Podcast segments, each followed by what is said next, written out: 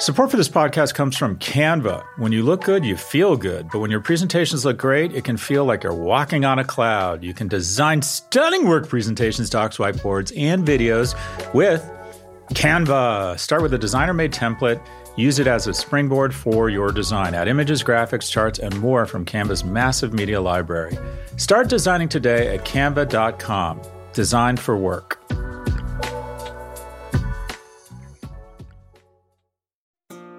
This episode is brought to you by State Farm. If you're a small business owner, you know that it isn't just your business, it's your life. And whatever your business might be, you want someone who understands. That's why you might want to check out State Farm Small Business Insurance. Why? Because State Farm agents are small business owners too, living and working in your community. That means they know what it takes to help you personalize your policies for your small business needs. Like a good neighbor, State Farm is there. Talk to your local agent today.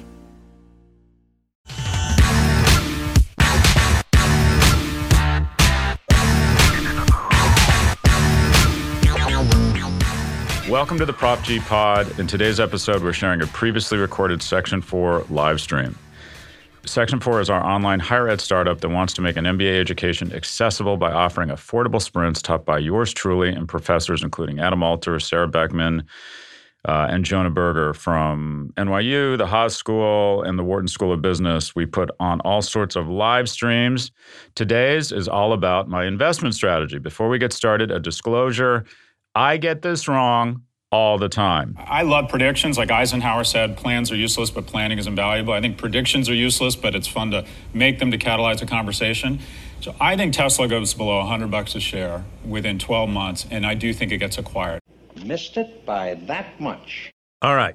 So with that, here's our investment strategy, and we're starting off with what's called the T algorithm. So let's talk a little bit about the T algorithm. I think some of the things you want to look for in companies, uh, public market companies that you think could go from ten billion or twenty billion to one hundred billion or more is one, it's pretty obvious the instinct they're appealing to. Amazon appeals to our survival instinct. More for less is always a winning strategy because the cave or the bear that goes into the cave with the most stuff uh, has a better chance of emerging, uh, appealing to your, your propagation. This makes you more attractive to others. It says you're part of the elite class globally. It says you're a storyteller. Tesla is essentially a way of saying, I'm granola, but I'm rich. Have sex with me.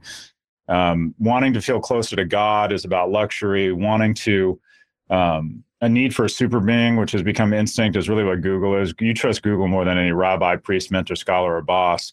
I think it's important to say right out of the gates, does this product or service immediately foot to a very basic instinct such that the adoption of it feels almost natural? Recurring revenue bundle is sort of my wrap. I think that the future is about moving away from episodic transactional businesses where there's a lot of choice to recurring revenue businesses, which are valued at a multiple of um, revenues versus a multiple of EBITDA. Likability is becoming increasingly important. And one thing these C E Os have in common, whether it's Dara Khosrowshahi or Sheryl Sandberg or Tim Cook, is they're very likable. And that's a huge, a huge attribute in terms of your ability to attract capital. And then as the company gets bigger, stave off regulators.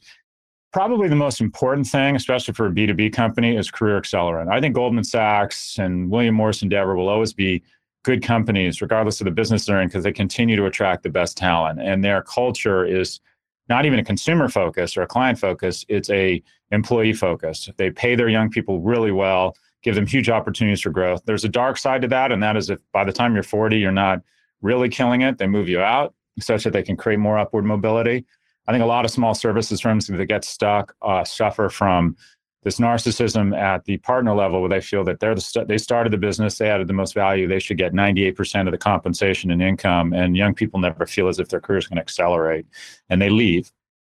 Uh, vertical integration, whether it's Apple forward integrating into stores or Amazon reverse integrating into uh, uh, into private label, uh, the majority of great companies are Lululemon going forward into Mirror.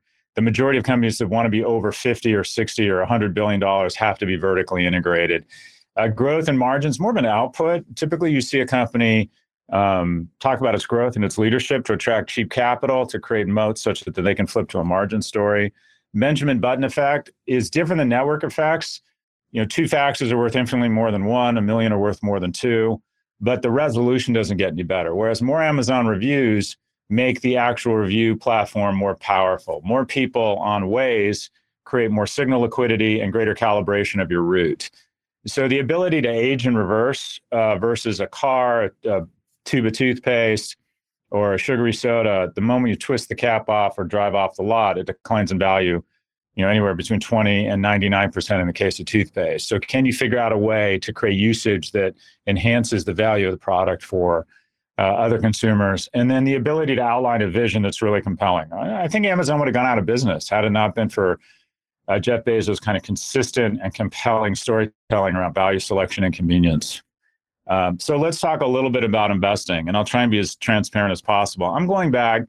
I didn't really start accruing wealth until I kind of hit my late thirties. And I'd always sort of, I'd always invested, but um, uh, didn't really start to get what I'll call kind of the jump to light speed until my late thirties, because I started making a lot of money and was still fairly disciplined about trying to invest a lot of it. I'd always invested from a young age, but got very serious about taking ten, forty, sixty percent of my income and investing it. And I realized that's an option most people don't have, but I did have it.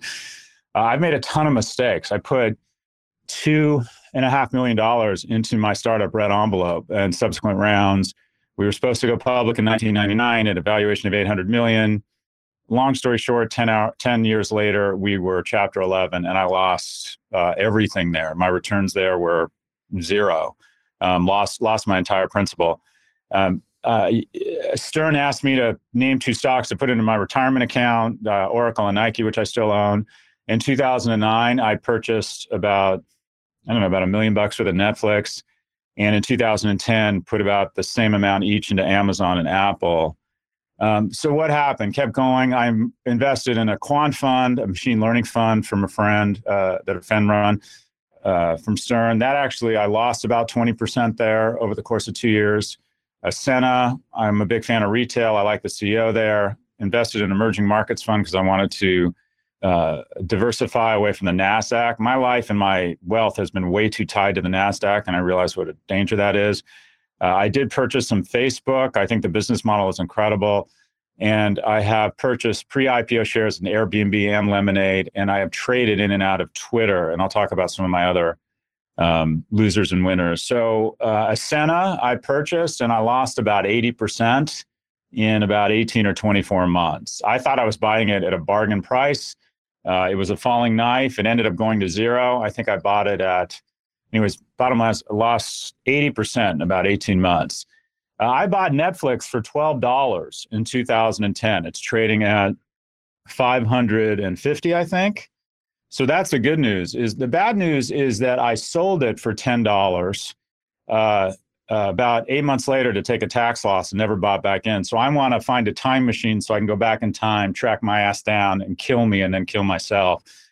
And the reason I bring that up is that you're going to make mistakes, and uh, but you can survive them if you diversify. And also, again, see above, I get it wrong all the time.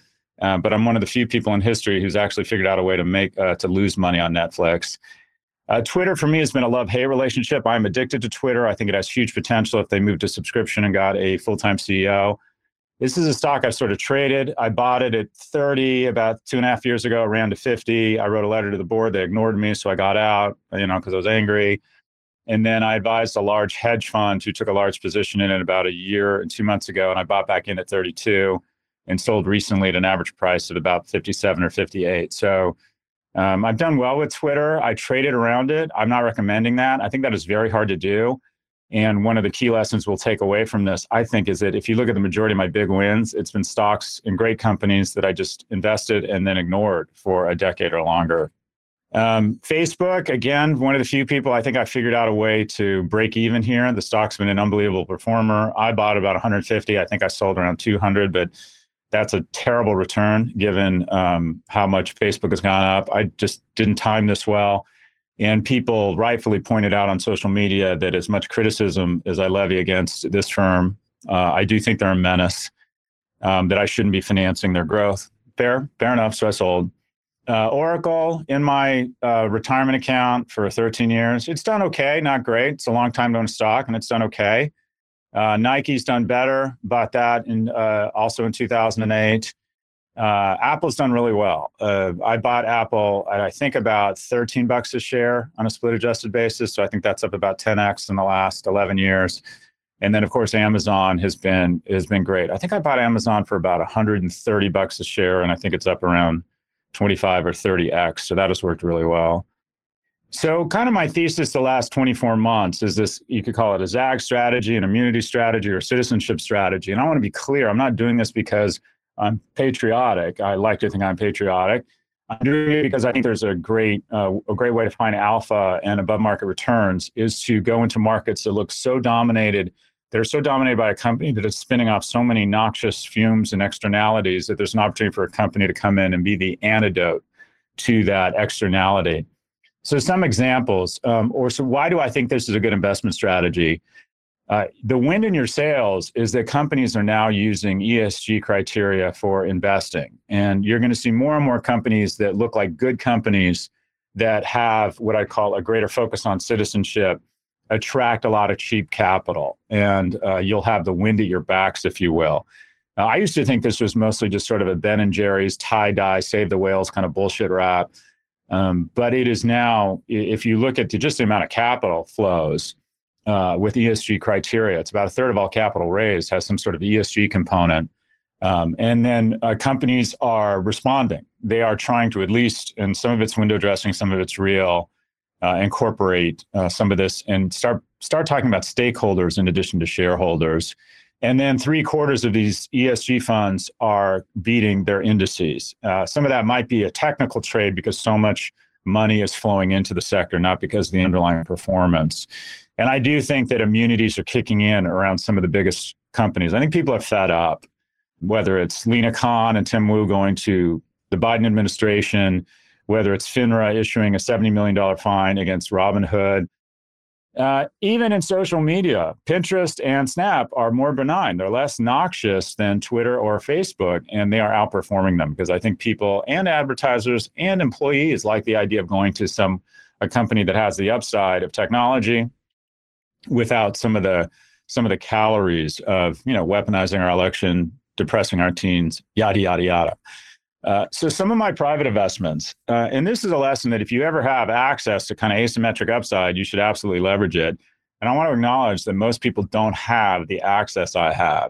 Uh, but I will purposely pursue a company that I think is the antibody or the vaccine to um, a company that's spinning off externalities. Uh, one of those companies is OpenWeb. I invested. It's an insight-backed, Insight Ventures-backed company uh, out of Israel. And basically, they're managing, it's a SaaS platform that manages the comment section for big media companies ranging from the Wall Street Journal to Yahoo. And the idea is that a lot of articles will have two or three hundred comments. And Twitter is basically a large comment feed. And the comments get very ugly, uh, mostly because the bigger platforms like ugly comments because they incent uh, rage and more dialogue, which means more Nissan ads. But a lot of the traditional media companies just don't have the technology to solve this comments problem. So they are trying to figure out a way to make the comment section less toxic, less coarse. And as a result, advertisers like it more. And the media company is able to monetize their comment section because it's not seen as a sewer or the exhaust. Uh, we're seeing attempts to kind of clean up this information does, in fact, help. One account off of Twitter reduced two thirds of election misinformation. Uh, this is something that is a there's a huge need for because I think Tom Sawyer said a lie will circle the earth before the truth has a chance to put on its shoes. Uh, people are attracted to the novel. Unfortunately, it's infected our news stations is it's more interesting to sensationalize and provoke conspiracy theory because they're just more interesting. And OpenWeb attempts to assess the toxicity of something and the value of something and then make a trade-off on how Uh, worthwhile the comment is. It's okay to be angry or combative as long as you're adding value and coming with facts.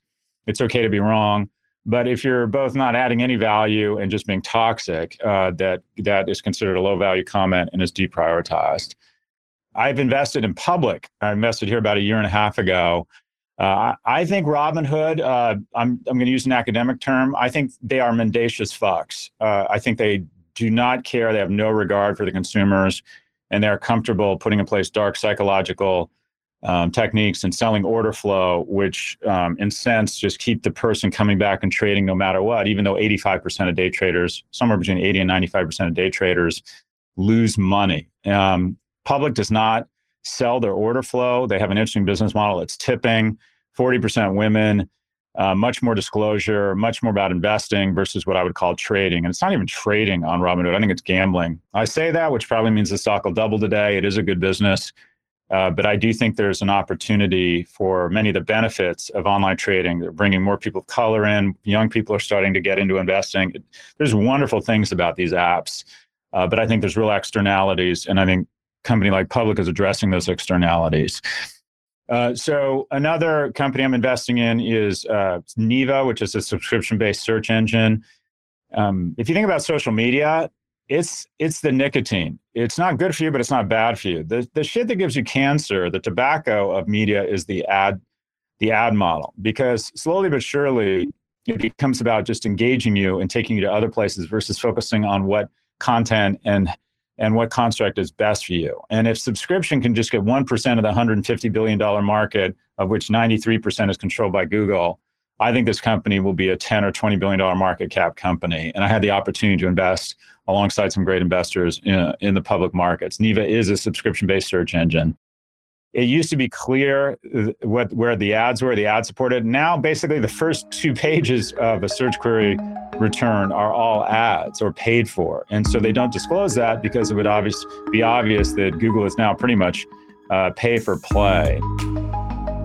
Coming up after the break, if I was a twenty-five-year-old and just an economic animal, I would be trying to position myself at the intersection of technology and healthcare. That is where the great dispersion will take place. Stay with us.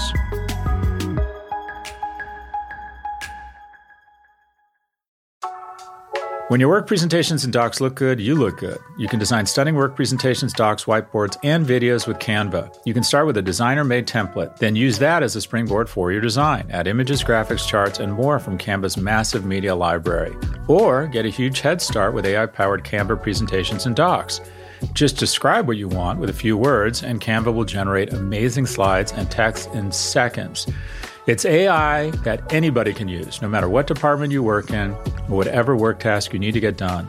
Look, we all need to visually communicate at work. Canva makes it easy to get your point across while looking professional. And at the end of it all, that stunning Canva presentation is going to make you look good. Wow any audience and finish your work faster. Start designing today at canva dot com. Design for work.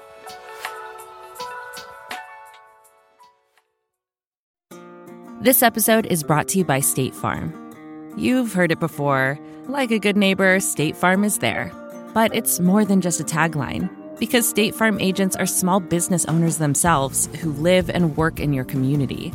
And if you're in the market for small business insurance, who better to work with than an agent who understands what it takes? State Farm agents can help you create a personalized insurance plan that fits your small business needs and budget. Talk to your local State Farm agent today about small business insurance. Like a good neighbor, State Farm is there.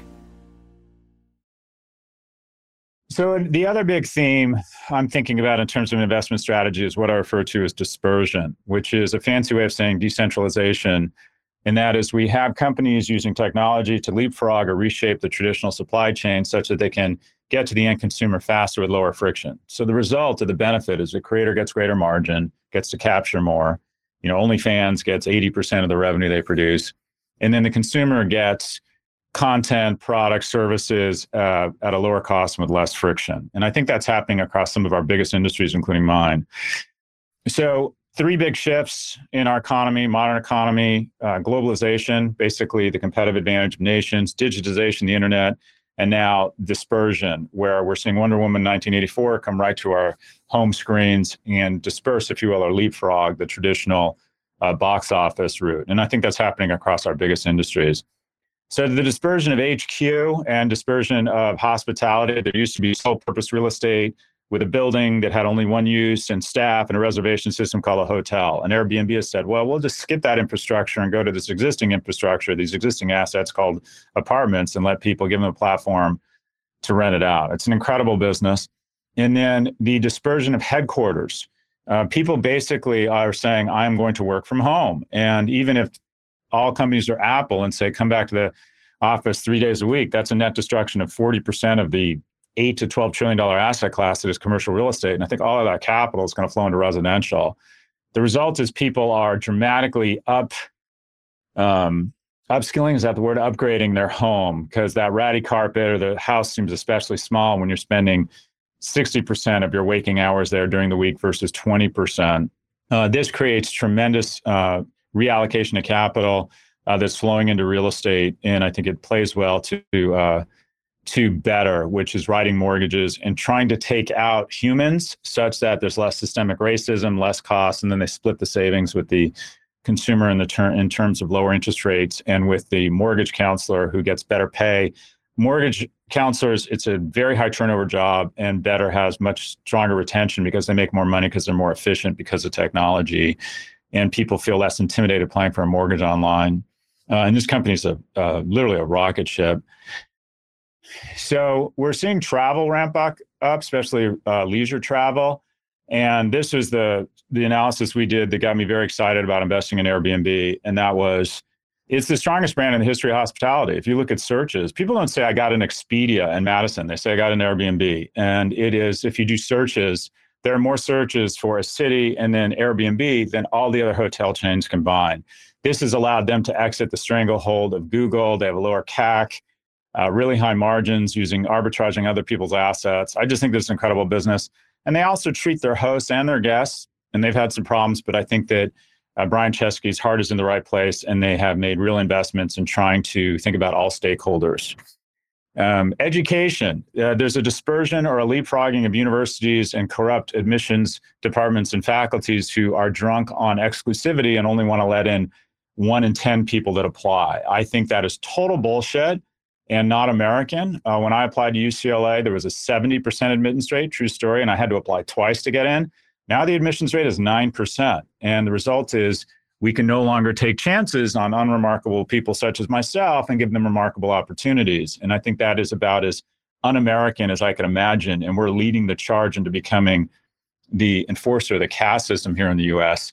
But, but with COVID and a variety of other features, including tuition increases that are just usurious, Uh, there's an opportunity to leapfrog campuses and admissions and get some sort of informal certification, Google certificates, uh, intellectual property, similar to what we're doing at Section four, uh, at a fraction of the cost. So I think there's a dispersion of education. I have invested in two firms. I've invested a lot of my personal money and time in Section four. Um, we've raised thirty-seven million dollars in General Catalyst. We're probably going to do another round in the next, call it ninety days. Uh, higher ed had more investment in Q one of twenty twenty-one than it had in twenty twenty, which was a record year.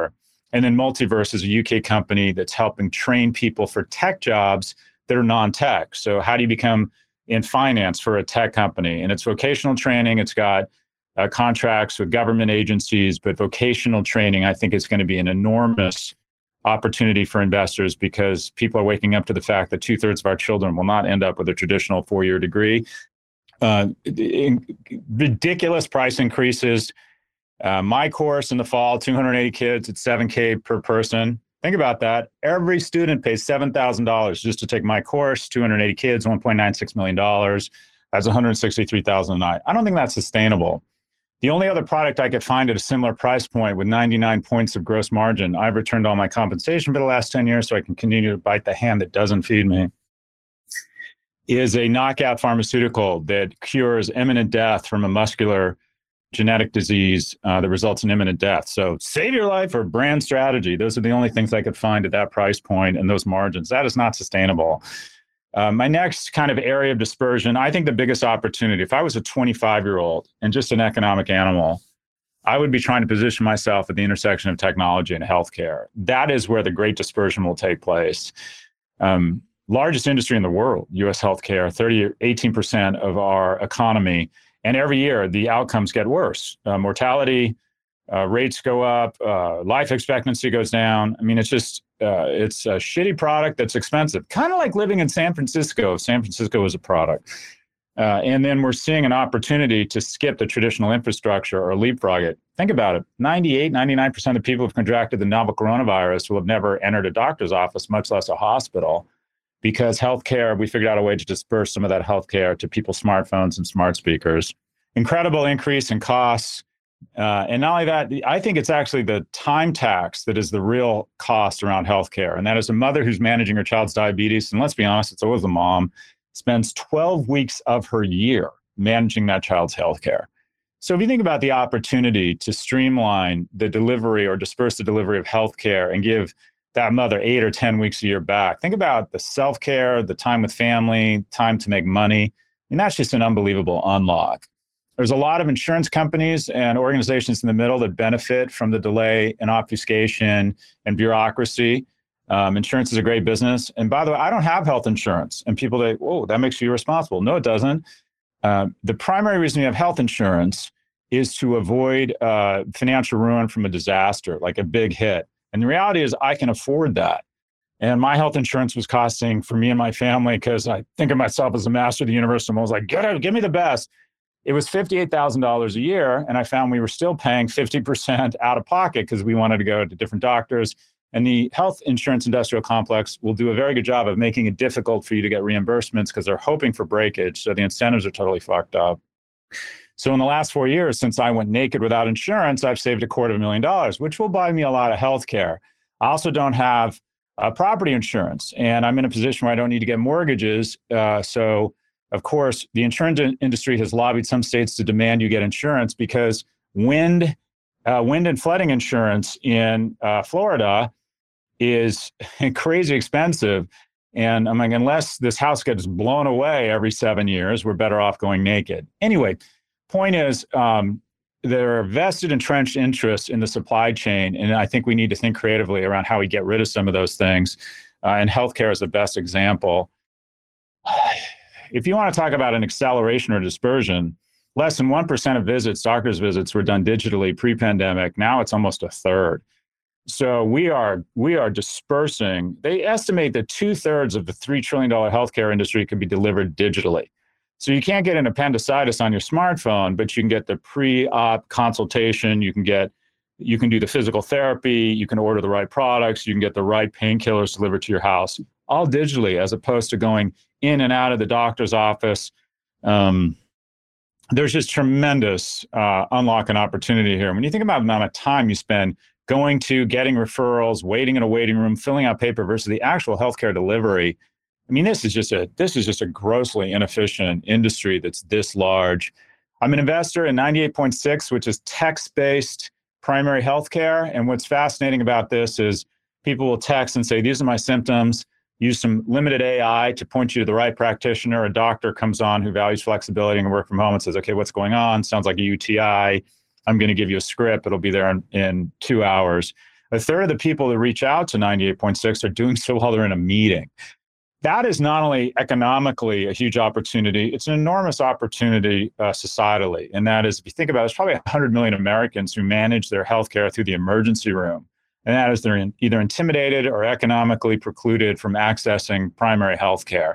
So dispersing healthcare out onto our phones and our smart speakers and into our homes, I think offers an enormous unlock to take healthcare from being a defensive, emergency, disease-related industry to an offensive, on-your-toes, healthcare-related industry. So I'm very excited about healthcare. Um, we've seen a dramatic uh, uh, lowering of regulations and increase in investment in the space, pulling the future forward, if you will. Also, I think there's going to be an enormous boom in decentralized fitness, not the sweat industrial complex. I think SoulCycle and Equinox are going to struggle. But Peloton is a great example of the sweat industrial complex being um, leapfrogged and training at home on apps. Uh, and I think that's going to get renewed focus. Uh, one thing we don't like to talk about is the obesity problem in the U S. Um, it is um, an epidemic. It's a big part of the reason why we had, you know, with five percent of the population, we've had something like seventeen percent of the infections and nineteen percent of the deaths. I don't know the latest numbers now that India and Brazil are catching up really fast. But we tend to have politicized almost everything in our country. We have politicized obesity, and that is, we don't want to have a data-driven conversation around how unhealthy this is. People say, you know, I found my truth. Well, that might be true, but it's also very unhealthy. And I'm not suggesting everybody needs to be ripped, and I'm not about body shaming, but we also just need to acknowledge that biology is not politically correct.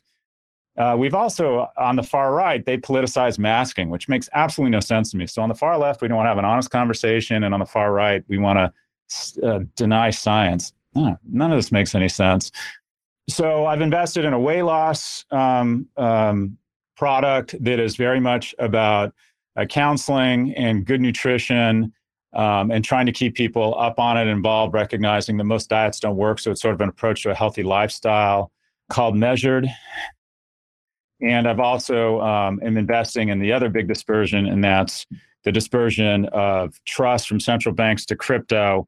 I don't have the confidence to buy a coin. I don't understand enough about it. So I've decided to invest in the picks and the shovels. And I've invested in a company called Ledger, which is a private company out of Paris that creates a cold or manufactures a cold storage hardware wallet called the Ledger Nano X, which by dollar volume has about, I think, fourteen or seventeen percent of crypto stored on it. Because if you have anything that's hot or connected, it's at risk. So cold storage is something that people have gravitated towards. It's sort of the Apple of, I think, of, of crypto wallets. The decentralization and dispersion of finance away from the traditional players is creating extraordinary wealth. I mean, look at PayPal. PayPal is worth almost as much as Morgan Stanley and Goldman Sachs combined. That is just staggering. And PayPal has twenty-eight times the patents uh, filed last year of Goldman Sachs. Um, obviously, crypto, very exciting. And fourteen percent are held on Ledger hardware wallets. And then um, I've invested in the dispersion of quick service restaurants. I think about a third of restaurants are going to go away. And the ones that survive will be able to invest in technology and disperse food out to you. So I order a tremendous amount of food um, using kind of almost like a ghost kitchen-like concept with smaller footprint places like Dig or Chipotle. And Panera is doing an amazing job. Now, more than fifty percent of Panera's food is sold digitally. What do I mean by that? It starts digitally. Buy, a, buy online, pick up in store, curbside pickup, catering where you order off your app. And also they have a great recurring revenue bundle with their limitless uh, coffee. So I like the kind of the dispersion of food even uh, out to your smartphone, out to digital mediums. And I really like the management team there. Uh, again, a private company. Uh, I serve on the board uh, there and on the board of uh, OpenWeb. We'll be right back. So I love recurring revenue. That's one of the things we talk about. I'm not going to spend a lot of time on that. Uh, that is a criteria I would look at for investing or uh, your own human capital. The reason Apple has gone from a P E of twelve to thirty-eight is it's gone from zero to twenty percent of recurring revenue that's recurring. The reason why I think it'll be a two hundred dollars stock is they will start including this and iPads and AirPod Maxes in a recurring revenue. They'll say seventy-five, one hundred, one hundred fifty bucks a month based on your product weight class, and we'll just send you the newest product sixty days before anybody else. Um, the, one of the biggest mistakes we make in marketing is believing that choice is a good thing. It's not. It's a tax. Uh, Sheena Iyengar, my colleague at the marketing de- in the marketing department at Columbia, has this great quote that I parrot all the time, and that is, consumers don't want more choice. They want to be more confident in the choices presented. And that's what I think a recurring revenue bundle does. Uh, so I would say to young people, go to a company that has a recurring revenue dynamic or is moving to it. Uh, the other thing you want to do is in a business, you want to tap into one of our flaws, many flaws as a species, and that is we don't, we can't register the passage of time. Oh, I'm going to join Equinox. It's two hundred twenty bucks a month. I work out four times a week. That's sixteen times a month. That's fifteen bucks. What a deal. No, I don't. I'm traveling all the fucking time and I don't work out as much as I'd like to think. Maybe two to four times a month, I'm paying fifty-five bucks to hang out with people who are hotter than me wearing Lululemon. Not a good deal. Not a good deal. But we don't, you want to have a business model that ties itself to the clock, because your consumer will un, will overestimate the amount of usage and cost they impose on you. So you always want to move, if you can, to a business and to, I think, an investment strategy around uh, that ties the business to the clock in terms of what it charges consumers.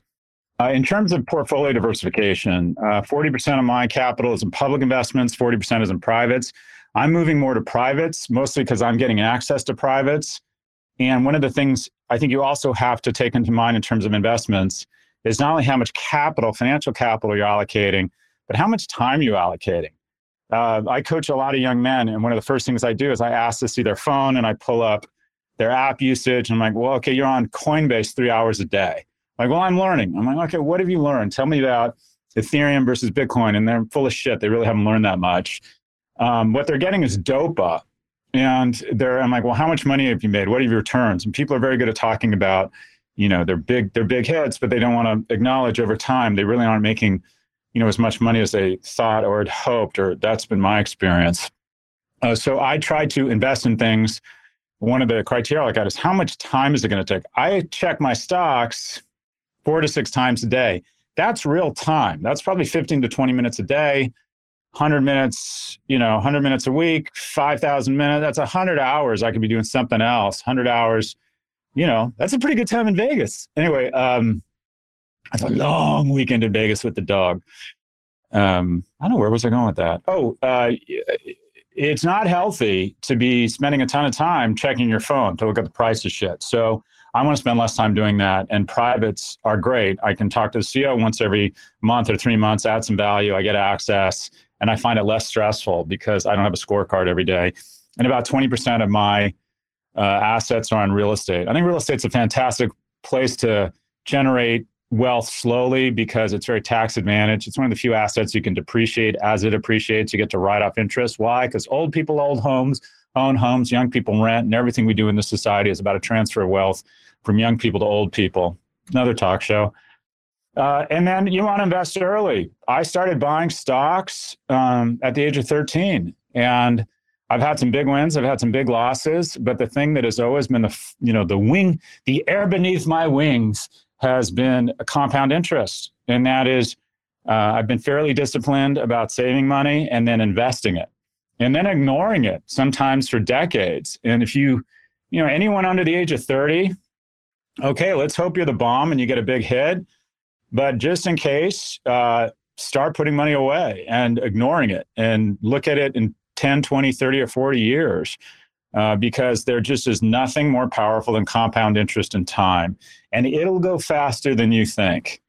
So my algorithm, and this is what my next book about is about, and I'm sure I'll do entire sections on each of those things, is is there an algorithm or an algebra for creating wealth? And I think there is, loosely speaking, and if you string together these best practices. The first is focus. And that is, a lot of people get angry themselves or they mistake a lack of talent for focus.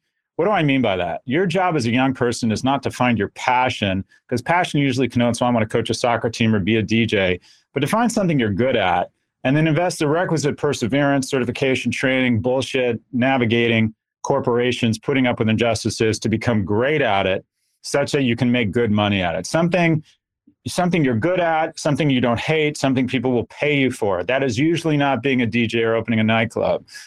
Uh, and then you might think, well, as long as I make a shit ton of money, I'm going to be fine. No, actually, the key to wealth is not how much you make, it's how much you save.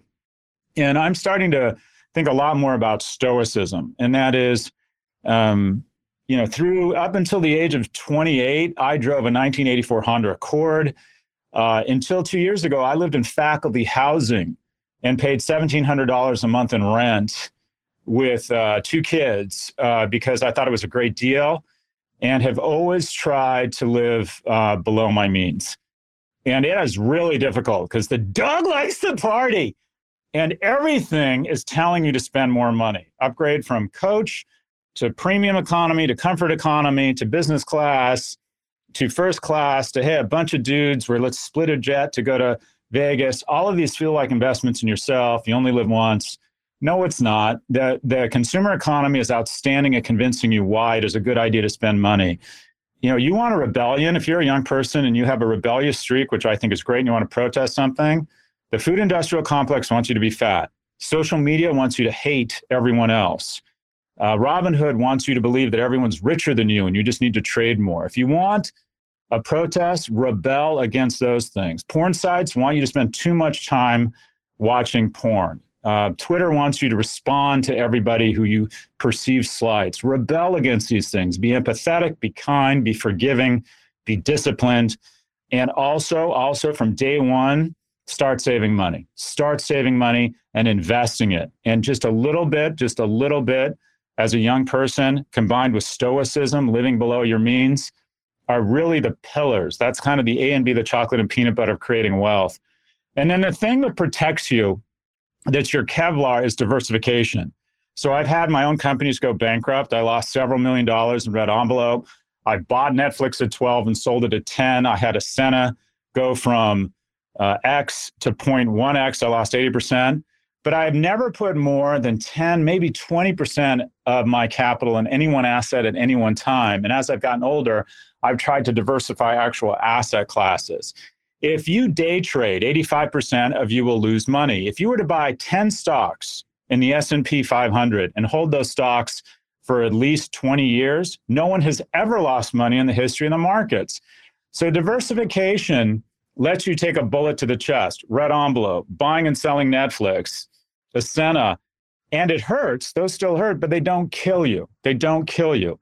And my Kevlar in financial security has been a big component of the fact that I can take a bullet on any one of these things and I'm still going to be fine. You do not need to be a hero. You don't. You don't. If you're fortunate enough to have a large position concentrated in a private company, as soon as you can, do a secondary and start diversifying. And the problem is the media will publicize a small group of people, the wealthiest people in the world. Bill Gates, Mark Zuckerberg, all made their money, Jeff Bezos, through extraordinary concentration. Assume you are not Jeff Bezos. Just assume that is not going to happen to you. If it does, call me and tell me I was wrong. But I do know how you can get rich. I do know how you can get rich, and that is slowly. Okay, so it's it's what Warren Buffett said. It's time in the market, not timing the market. The more you trade, the more you lose. If you love trading, fine, but recognize you're gambling. Gambling's great, but just recognize you're gambling, and that's consumption, not investing. You don't need to be a hero. You, what you need to be is one of those boring dudes or gals that lives below your means and lives in a shitty apartment so you can put money with a robo-advisor or into an E T F. Because guess what? You're going to wake up at forty and fifty, and you're going to be able to enjoy more time with your kids, more flexibility, and a lot less stress. America becomes more like America every day. And that is, we believe in winners and losers. And the primary arbiter of whether you are a winner or a loser in America is spilling the bills, splashing the cash. It is about money here in America. Your healthcare, your access to healthcare, your self-esteem, whether people laugh at your jokes, and your selection set of mates will all be tightly correlated to how much money you have. I'm not saying that's the right thing, but that is the American thing. And you want to start checking that box early and often. Our producers are Caroline Chagrin and Drew Burrows. Claire Miller is our assistant producer. If you like what you heard, please follow, download, and subscribe. Thank you for listening to the Prop G Show from the Vox Media Podcast Network. We'll catch you next week on Monday and Thursday.